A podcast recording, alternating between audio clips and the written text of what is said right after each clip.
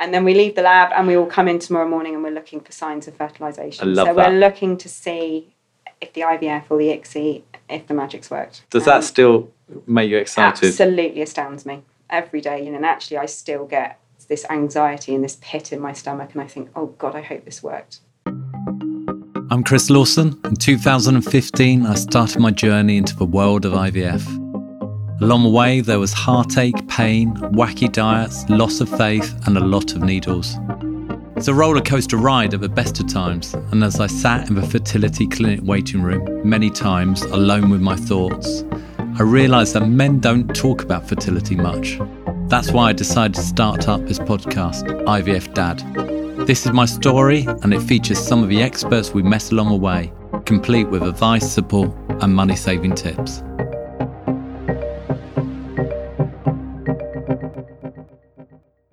Egg collection and fertilization, hopefully.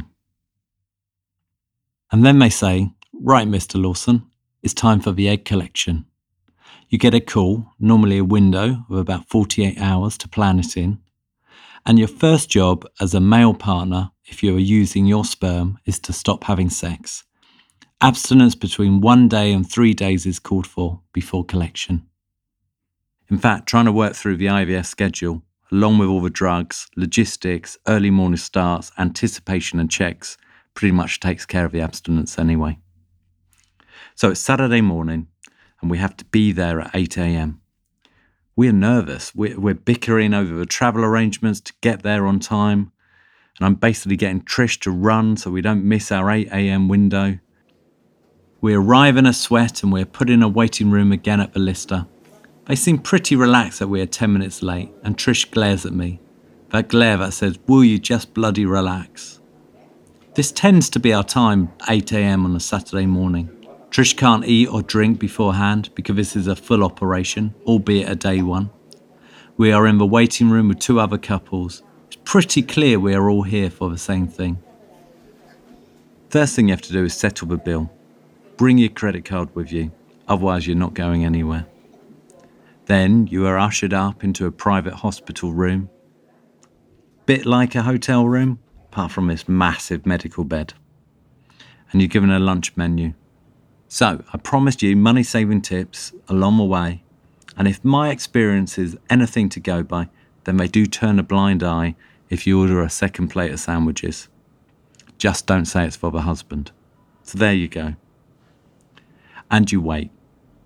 Usual procedure for anyone who'd been admitted into hospital follows blood test, confirmation of date of birth, consent forms, change into a hospital gown. Trish, not me.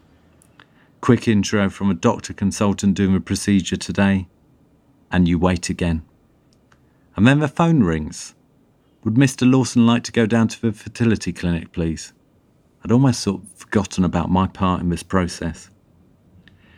It's still early, and I'm waiting at a locked door, waiting for someone to collect me on a Saturday morning. And so is another man as well doesn't really feel like the right time to strike up a conversation, seeing we're all about to create a sperm sample, hopefully for our future children.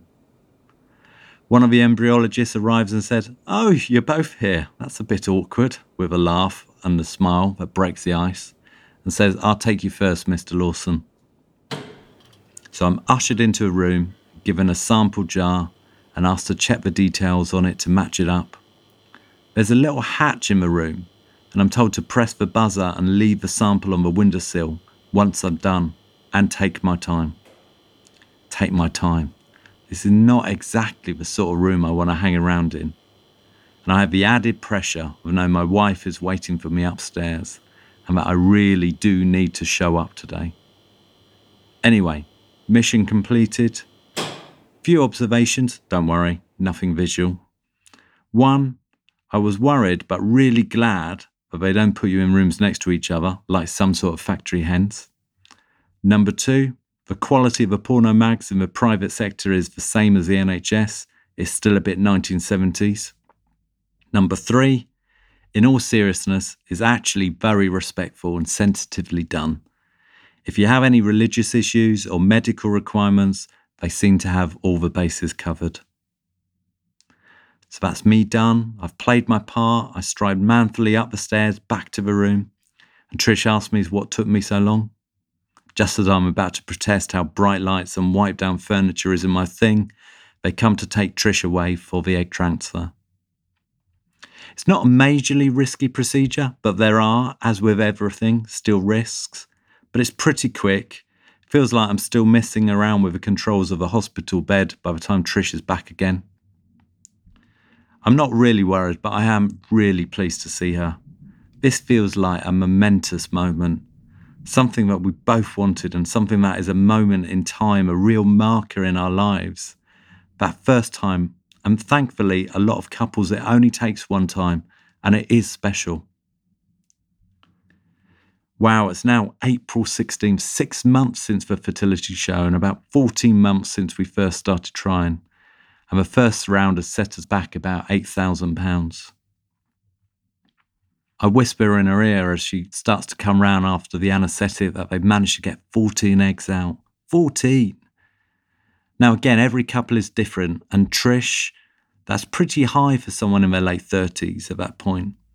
And if you're over 40s, then the average goes down again.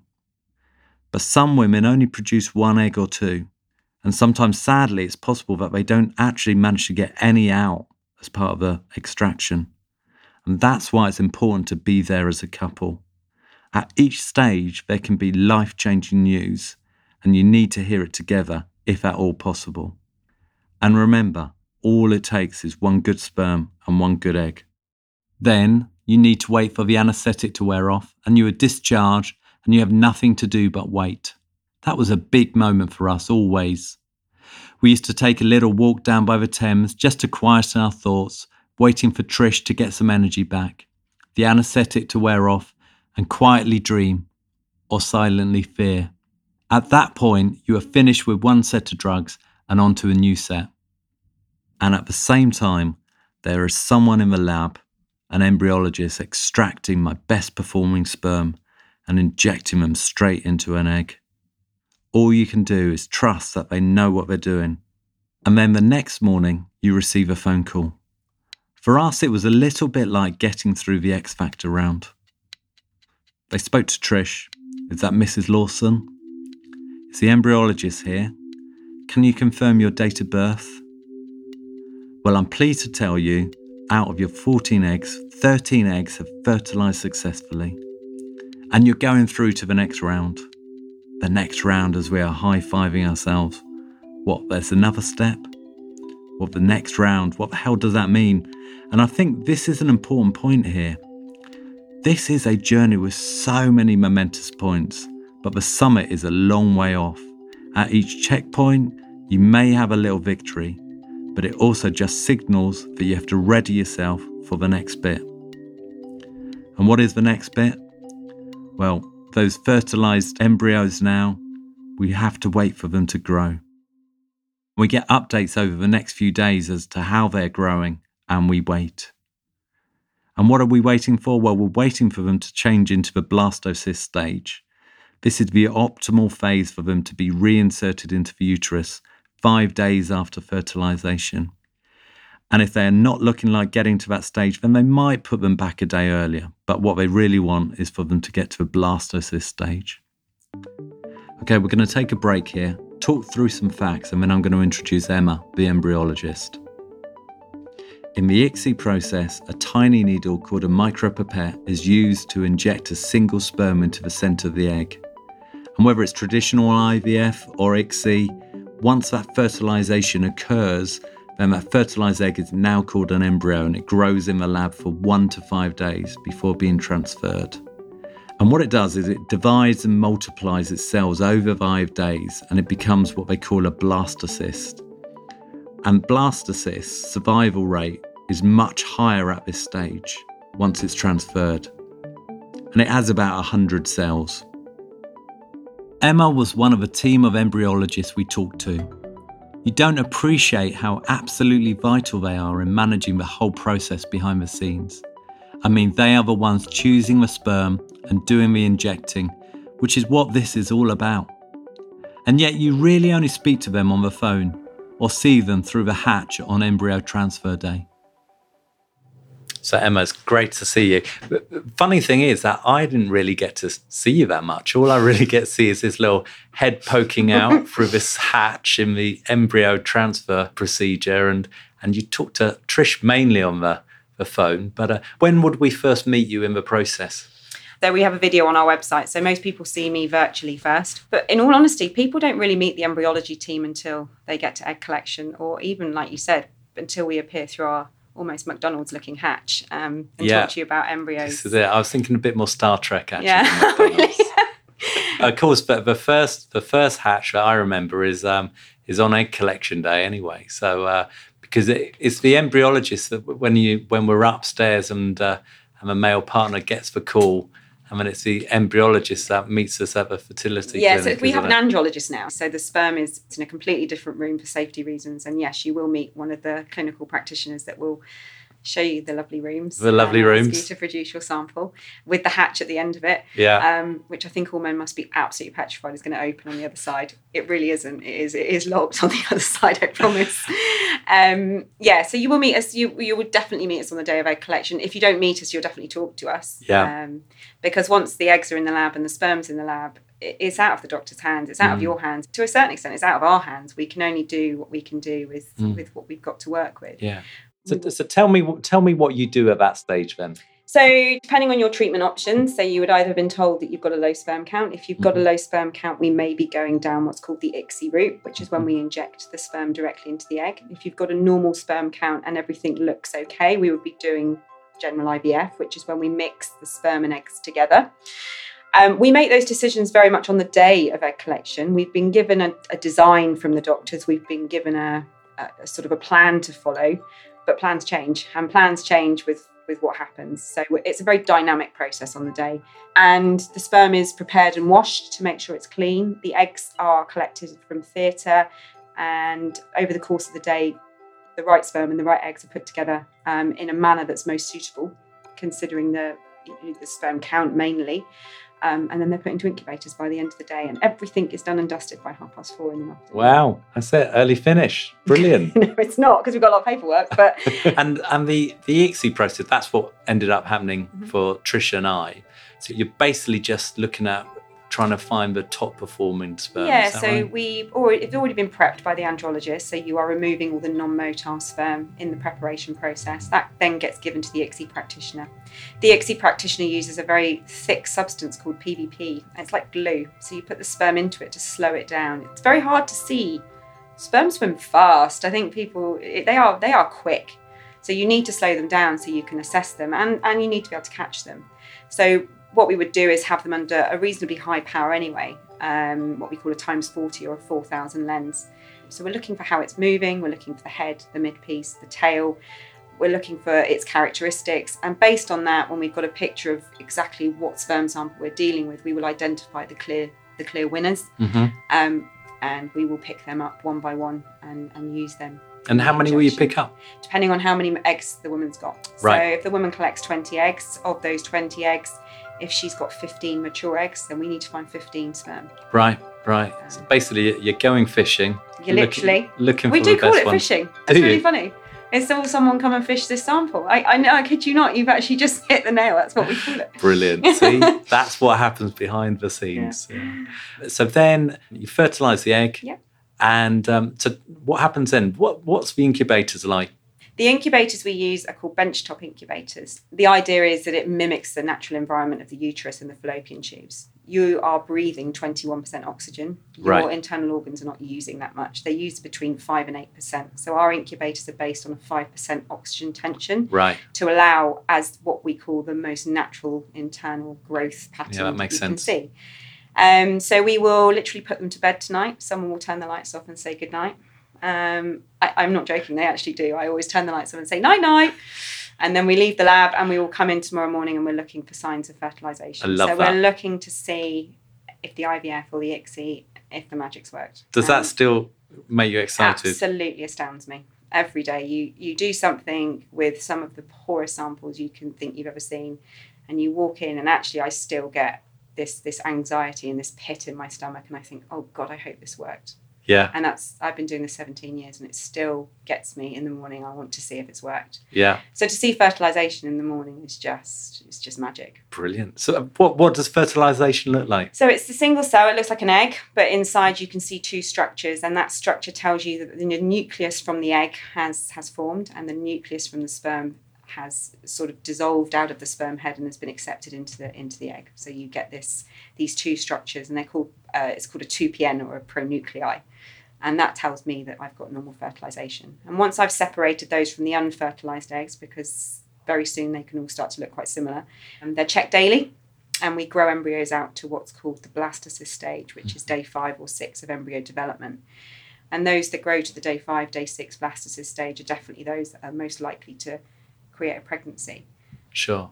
But what I remember the first time that we went through it, I think Trish got 14 eggs to start off with, and then there was 13 um, that matured. What's the difference between you know the original amount and a matured amount? So when we stimulate your ovaries with the drugs, you will get varying size of follicles growing on your on your ovaries. We take you to theatre at what we consider the most optimal time, so that we don't lose the big ones, but Mm. we're also getting enough of the small ones. Mm. And it's based on that size that once you drain all those follicles out, you will get varying levels of eggs at different stages of their development process.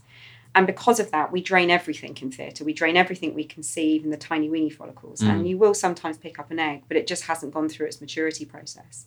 Now, it means it's not genetically mature. It cannot fertilize. It cannot fertilize no matter what we do to it. So it's almost like it, it is a dud egg in the fact that it, it has sort of been recruited in part of the stimulation process, but it just hasn't hasn't done what it needs to do, and that's quite normal. Um, Yeah. You aren't expect your body isn't meant to make fourteen mature eggs. Yeah. if we can get you to do that, then that's brilliant. But Yeah. actually, thirteen out of fourteen is pretty good going. I would say from any cohort of eggs, you would be looking at about seventy or eighty percent to be mature. So if you're if you're a you know female 35 versus a female of sort of 40, what what sort of differences would we see in that that quality of See- embryos? It depends. You've got to remember that when you're dealing, you're sat in a fertility clinic talking to an embryologist. I'm still dealing with a massively. I, I deal mainly with infertile couples. So Yeah. something is going on that's not happening in their journey to allow them to conceive naturally. So depending on what that is, you may not see many differences in the actual embryo development pattern. Hmm. But what you will see is if you genetically test these embryos, is the difference in how many are available to use at the end and how many are normal and not. Um, overall, a woman under 35 will definitely give you more eggs most of the time. And of that, they tend to have a better blastocyst formation rate. And that basically correlates with the fact that they tend to have more genetically normal eggs. As you get older, your ovarian reserve depletes. So you don't tend to create less eggs.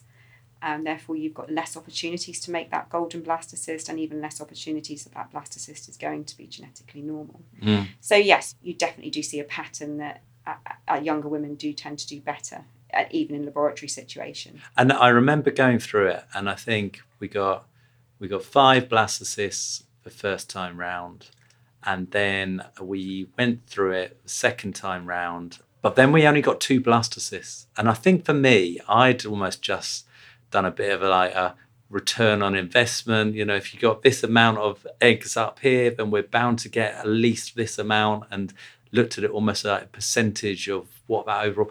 But it doesn't work like that, does it? As no, I, it really doesn't. So actually, I think people also misconceive the fact that if they stimulate themselves much harder and they get much more eggs, that it's going to give them a better outcome. Actually, it's not. The reason we don't want you to get too many eggs is it can actually affect the quality of those eggs. Now, I think the misconception in IVF is that just because you've got fertilization is that you will end up with an embryo and you will end up with a blastocyst. That's just not what happens. Nature's actually really, really good at quality control, and nature will shut down embryos when there isn't the right information within them.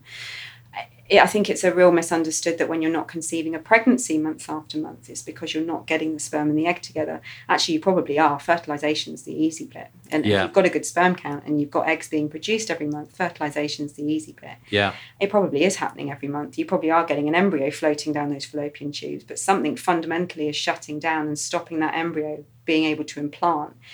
And actually, what we're doing in the laboratory is seeing that happen.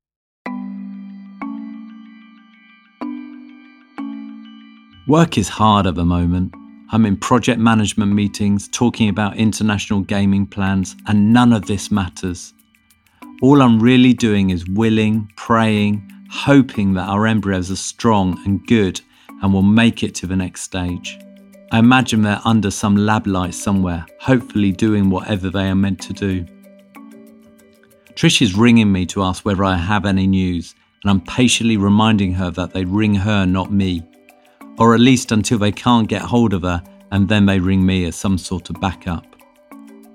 And we know that the transfer will happen five days after the egg collection, but there are still decisions to be made and drugs to be taken, and anxious moments as you wait to find out how many are good enough for that transfer. Next episode, we go through our first transfer. Not quite like transfer day on Sky Sports, but pretty nerve wracking. Thank you for listening. This has been IVF Dad. I started this podcast to provide support during the lonely fertility journey and ensure others didn't suffer in silence. So please do share it with anyone it can help. Log on to ivfdad.com. I would love to hear from you and hear your stories. For future episodes, subscribe to this podcast on iTunes, Spotify, Google, etc. Follow us on Insta and Twitter at IVF Dad Podcast and on the website check out the email and the show notes. There's some great links, advice, and money saving tips. Stay healthy, stay positive, and remember, it only takes one.